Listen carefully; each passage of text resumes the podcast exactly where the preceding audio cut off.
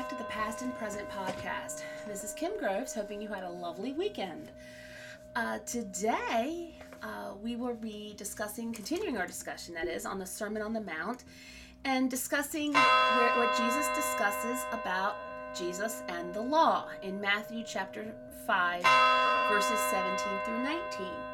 I also hope you had a chance to access the article, the uh, Dr. Wood Wood's rebuttal to Bienkowski on the dating of the destruction of, of Jericho. And uh, I hope you'll join us on Thursday for our discussion on the winter palaces at Jericho. So, today, as I said, we're going to continue our discussion on the Sermon on the Mount, and we're going to t- talk about Jesus and the law. And the law being capital T, capital L and we're going to be referencing Matthew chapter 5, verses 17 through 19. And I'm going to go ahead and take a moment and just read you these uh, uh, three verses as they appear. So I was turned there, but I closed my Bible here. And remember, I am using the 1599 Geneva Bible, Patriots Edition. Again, it can be found on Amazon.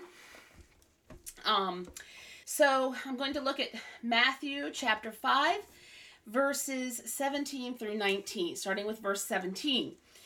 Think not that I am come to destroy the law or the prophets. I am not come to destroy them, but to fulfill them.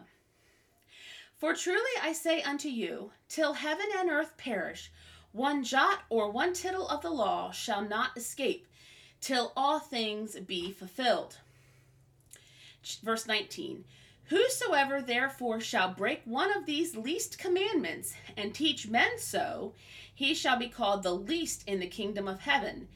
But whosoever shall observe and teach them, the same shall be called great in the kingdom of heaven. So let's let's take this apart. Let's unpack this a little bit. And he's uh, Jesus has already described the citizens of the kingdom and now he proceeds to describe the righteousness of the kingdom, which is the bulk of, of the Sermon on the Mount. So he begins by correcting a, a sort of false impression that has been created, that has and been perpetuated regarding his relationship with the law of Moses and the prophets. And he says, right off the break, I did not come to destroy but to fulfill. So he didn't come to to do away with the old law. He came to actually fulfill it. Now, if you if you've managed to muddle your way through the books of the law um, of the Bible, which is uh, Exodus, Leviticus, Deuteronomy, and Numbers, um, and I don't really count Genesis in that, but you can put parts of Genesis into that category. Um, if you've managed to to cook your way through those books, and if you have more power to you because I've done it probably once, maybe twice, and that's generally where I will give up in trying to read. So I have to break those books of the law up. I can't read them all together because they're very repetitive. They're very boring and you you can only read the same thing so many times before you say, "Okay, I get it." So, some people may have thought Jesus intended to totally disregard the law. And when I'm talking about the law, I'm talking about things regarding ritual sacrifice, regarding uh, religious observations, regarding the nature of man's relationship with God his coming they they may have thought that his coming and his teaching would regard the old law in a negative light. Well this is actually exactly the opposite. Because the expression to destroy means literally to destroy utterly to overthrow completely. So when you hear the word destroy you're talking about taking it apart getting rid of it um, taking it uh, just d- overthrowing it. Now on the contrary his actual purpose was to fulfill the law because the law was incomplete. Because God knew when God presented the law to Moses on um, Mount Sinai, he, he, the people were not ready for a savior. They needed something very concrete, very ritual based in order to be compliant. Okay. And there are some theories that say because Moses, remember, did destroy a set of tablets and then return to Mount Sinai to to get new tablets. Many are saying that there were two different laws written on these two tablets. The first set actually contained the law for the Savior. But when Moses came, saw the disobedience of the people in worshiping the golden calf, and was driven to destroy the tablets, God said, The people, these people are not ready for this law. We're going to give them a more ritualistic law to follow. So, uh, the law and the prophets, because Jesus very clearly includes prophets, the prophets actually foretold the coming of the Messiah. And uh, Isaiah is is very replete with references to the Messiah. But in, um, for example, because God, or I'm sorry, Jesus was a perfect sacrifice. He was unblemished. He was sinless. Okay, he he walked the earth as a mortal man, sinless. He and he was unblemished, which is what was required of a ritual sacrifice under Jewish law. Was the the lamb had to be without blemish, without mark, without defect. Now, there are approximately 330 prophecies concerning Christ found in the law and the prophets. For example, in Deuteronomy chapter 18, uh, verses 15, 18 through 19, they talk it talks about raising up a prophet. And in Isaiah 53, um, they talk it talks about uh, a prophet would be root out of dry ground, despised of men, would be would would bear our infirmities and would be wounded for our transgressions. In Daniel 2 chapter 2 verse 44, it foretells the coming of the kingdom of God. So it says the God of heaven set up a kingdom, okay? Uh, Jesus was preaching the fulfillment of that prophecy was now at hand. In Mark chapter 1 verses 14 through 15 jesus has begun his ministry and he says the kingdom of god is at hand so he says very clearly, I'm here, I'm the fulfillment of this prophecy that you've heard about. And Jesus actually quotes parts of Isaiah, and the people are too blinded to realize he says, I am the law. And the people are too blinded to realize that Jesus is the promised prophet, Messiah, Christ that has come to fulfill the law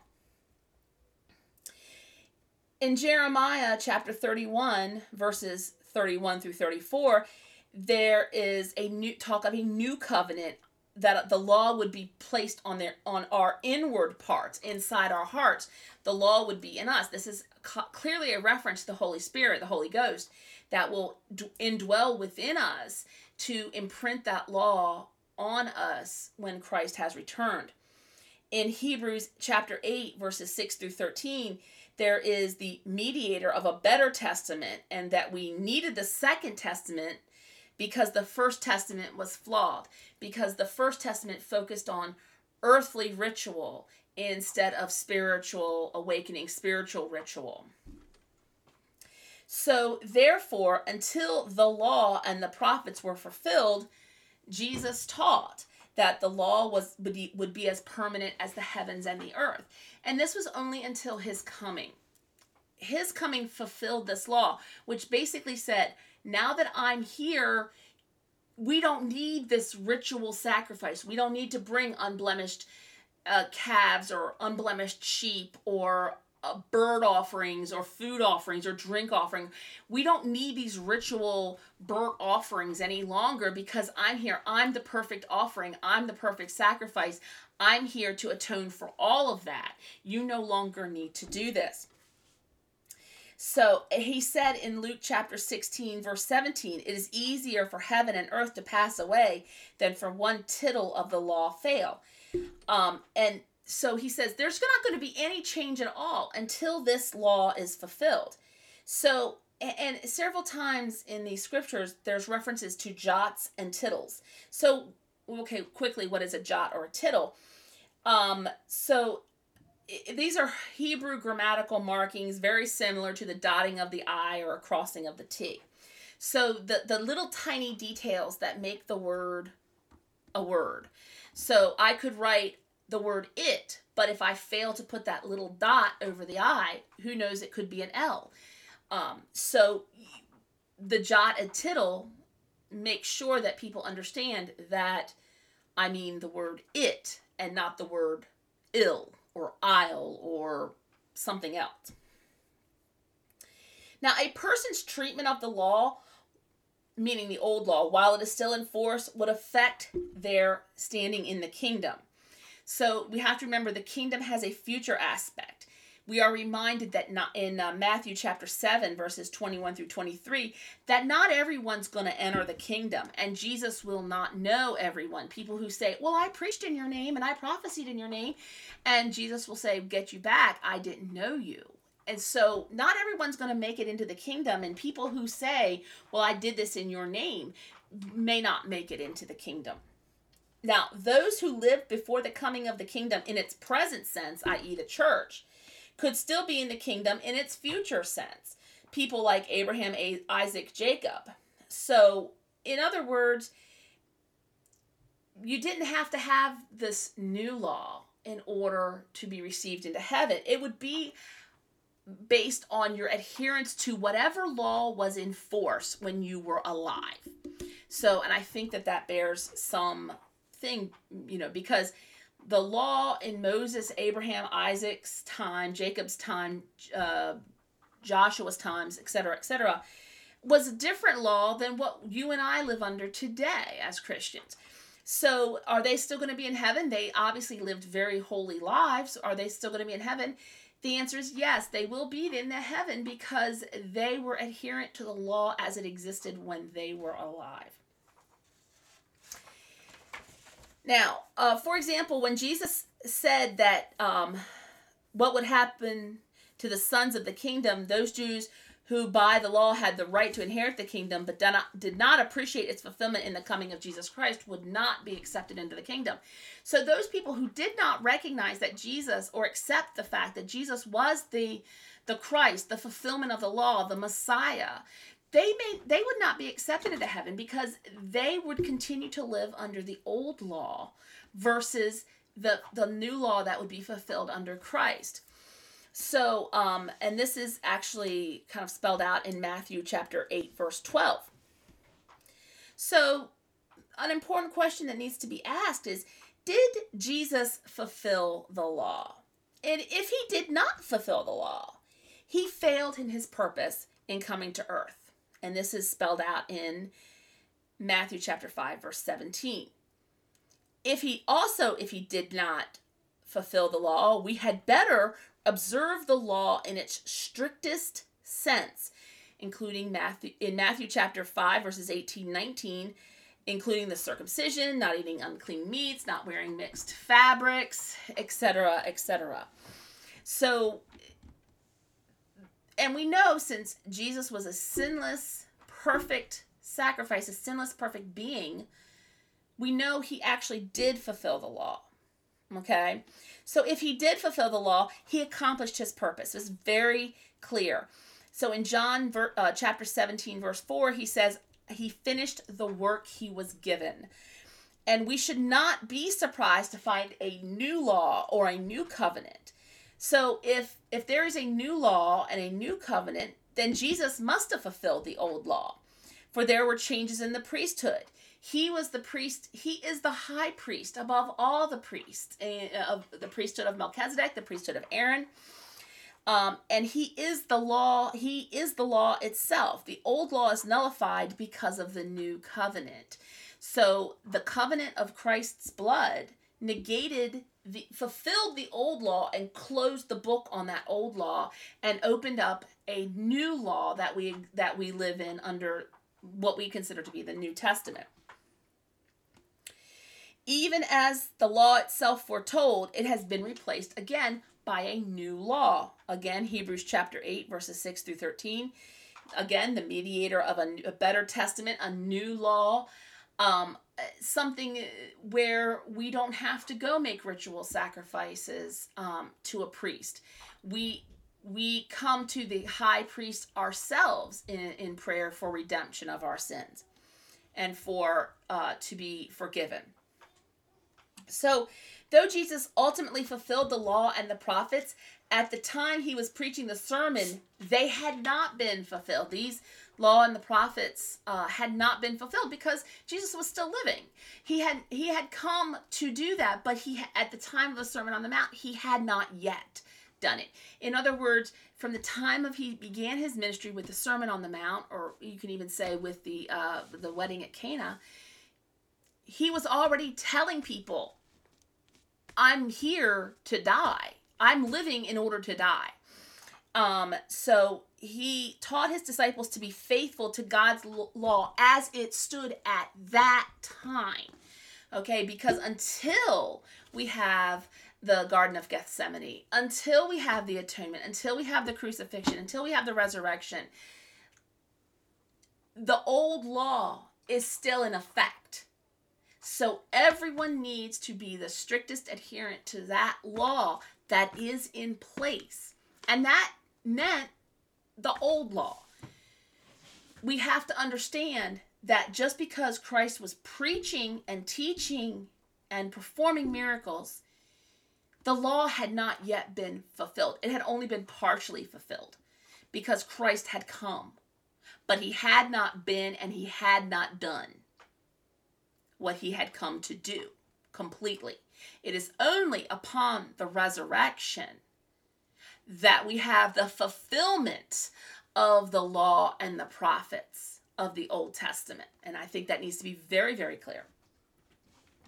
So, now what about contrasts that are found in Matthew chapter 5, verses 21 through 48? So, the nature of the contrasts made by Jesus. So, many understand Jesus to contrast the old with the new, i.e., comparing the law of Moses with the law of Christ, which would govern his kingdom. So this is in essence, this in essence has Jesus teaching that the old law only condemned outward actions, but the new law introduced by Jesus condemned inner conditions which led to outer actions. So in other words, the inward thing that we think we do inside of us that leads us, our inward thought and our outward actions is what Jesus came to condemn. So if I think something bad and I act on that evil thought, that's what Jesus was condemning. Now, some understand the contrast to be different. A contrast between traditional and uh, traditional interpretation and application of the law of Moses and the righteousness of the kingdom of Jesus would require of his disciples. Now, the, that in fact, Jesus demonstrated that the righteousness of the kingdom was not only contrary to the matter manner Jewish leaders of old interpreted and, and applied the law, but in harmony with the original spirit of the law as given to Moses. So let's unpack that a little bit. So there was a very traditional interpretation and application. So very literal, this is what you did. It became very straightforward. It, it, it was all action, but there was no seeming, we had gotten to the point where there was no inward reflection on the outward action of, of sacrifice. So Jesus is requiring righteousness, internal righteousness, to match your external sacrifice. So, in other words, your words, your your inner actions and your outer actions had to match. And what was what was happening by this point, by the time Jesus had arrived, had come, was that people were just going through the motions. They were for lack of a better phrase, calling it in. And they would go give their sacrifice, pay their money, go on about their day, and everything was kosher. No pun intended. What Jesus demanded of us was that we reflect on the condition that caused us to have to make a sacrifice. So that inner sin that we commit. So Jesus demonstrates that righteousness of the kingdom was contrary to the manner that Jewish leaders of old interpreted and applied the law. So, in other words, it, it stopped being legalistic. Okay, Jesus's fulfillment of the law stopped the legalistic behavior that had arri- arisen from the old law. Again, the the the the emphasis on the thises and the that's and the this number of doves and that many sheep and this cow cow or calf and so forth but Jesus was in harmony with the original spirit of the law. And and many times we hear the expression, well, there's the letter of the law and the spirit of the law. The letter of the law says I need to drive 25 miles an hour down my street. The spirit of the law says will they pull me over for doing 26 or 27 in a 30 in a in a 25 zone. So again, the letter of the law and spirit of law. And and this this was what Jesus came to fulfill because we started becoming more focused on the letters of the law and not the spirit of the law. And the spirit of the law is what made the righteousness of the law. Okay? You just can't exist on the letter. You have to also embrace the spirit. So to go back to my example, the letter of the law says I should go 25 miles an hour down my street. The spirit of the law says I should go 25 miles an hour down my street and I will like it, whether I do or not. So, what do I do when I drive down my street? I go 25 miles an hour. Now, do I occasionally speed? Yes, because I'm not without sin. Have I gotten pulled over on my own street? Absolutely, I have gotten pulled over on my own street. Do I deserve the ticket that I get? Absolutely I deserve any ticket that I get because I'm not only violating the letter of the law, I'm violating the spirit of the law. We have a lot of kids that live in my neighborhood. So obviously, by violating the letter of the law, I'm violating the safety, the potential safety of the kids that live on my street. And I have been pulled over like twice on my street because it's 25 miles an hour and it is very hard to go 25 down my street. Now, the reasons for such a view is that any other view would seem straight strange in light of verse 19. So what does verse 19 say? Whosoever therefore shall break one of these least commandments and teach men so, he shall be called the least in the kingdom of heaven. But whosoever shall observe and teach them, the same shall be called great in the kingdom of heaven. So Jesus had just warned against any alteration of the commandments of the law. These are strict rules, laws that are in place. We are not to alter them, they are to be followed exactly. The first view, the uh, contrasting the old with the new, comparing the law of Moses with the law of Christ, has Jesus doing the very thing he had just warned against. So, by contrasting Mosaic law with the law of Christ, he's literally changing the law. And he can't do that, okay? Because he's just told us that we need to follow the law as it's written until the law has been fulfilled. So, what's the fulfillment of the law? The atonement in Gethsemane, the crucifixion, and the resurrection. So, if Jesus was referring to what Moses had commanded in the law, more likely uh, different words had been used because Jesus always said exactly what he meant to say. There was no equivocation, there's no room for interpretation. Jesus spoke very directly and correctly. He said, he meant what he said and he said what he meant. At other times, Jesus was when def when Jesus was definitely referring to what the law actually said. He would say things like Moses commanded, it is written. And instead, we find Jesus repeatedly using phrases more likely to refer to oral teachings, the traditions, traditional interpretations that have been passed down through the generations that had re- that rather than the revealed written word of God. So things like you have heard that it was said. Furthermore, it has been said. Again, you have heard that it was said. You have heard that it was said over and over. You have heard this. You've you've heard it said this. You've heard it said that. This is what how people were interpreting the law as it was written. Instead of reading the law and doing what the law was saying to do, people were interpreting it. And this is what led to difficulties later on down the road with the turning over of the tables in the temple, the money changers, and so forth and so on. In the two contrasts, Jesus refers to statements not even found in the law of Moses. Things like in Matthew 5 21, and whoever murders will be in danger of the judgment. In Matthew 5 43, and hate your enemy. Jesus was reacting not to the law, but the way the law was often used. The law was often pulled out like a bat, and people were beat over the head with it. And this was not how it was supposed to be. So we had become so legalistic in our view in the in the application of the law that we were totally missing the spirit of the law. We were totally saying, okay, well, this is what they this is what was meant.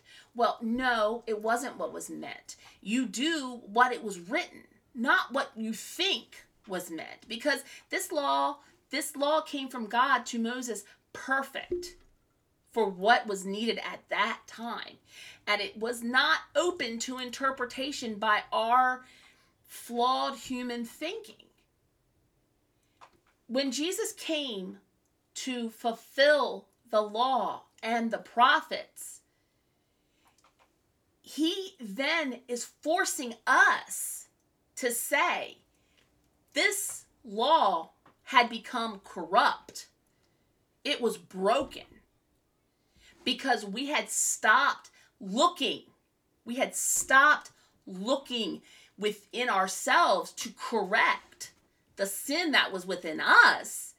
And we were just distributing out our sacrifices to the priests and saying, I'm good to go. That's it. We, and then we assumed we were forgiven. But that was never the intention of the law of Moses. The law of Moses was meant for us to look within ourselves. When we submit that sacrifice to the priest it was meant for us to look within ourselves and say i did wrong and i need to correct myself. As it became it was interpreted that i sinned give a sacrifice i'm okay. I don't have to do any self-reflection. And jesus was here to say it stops you have to reflect on yourself. You have to reflect on where you were sinful, where you erred. So I'm going to fulfill this law and do away with it. So you now have to do internal reflection, contemplation, and prayer to receive that redemption and that forgiveness. So you receive a path for atonement but you have the indwelling of the Holy Ghost when I go in order to help you reflect and correct, which is the goal. The goal is not to see how many sacrifices you can make or to say these beautiful prayers, but it is to reflect and co- correct. Reflect and correct on your behavior, your actions, your internal feelings, your internal actions, and your external actions. It's not about how much you give to the church, how much you do, how much sacrifice you have. It is about your personal relationship with the Lord and how you resolve your sin within yourself with God and with Jesus Christ. That is the goal. And the fulfillment of the law within Jesus Christ by Jesus is the fulfillment of that. And that invitation for reflection and correction that you need to have in order to become a righteous citizen of the kingdom. It's not sitting on a church pew every Sunday screaming your hallelujahs and your amens.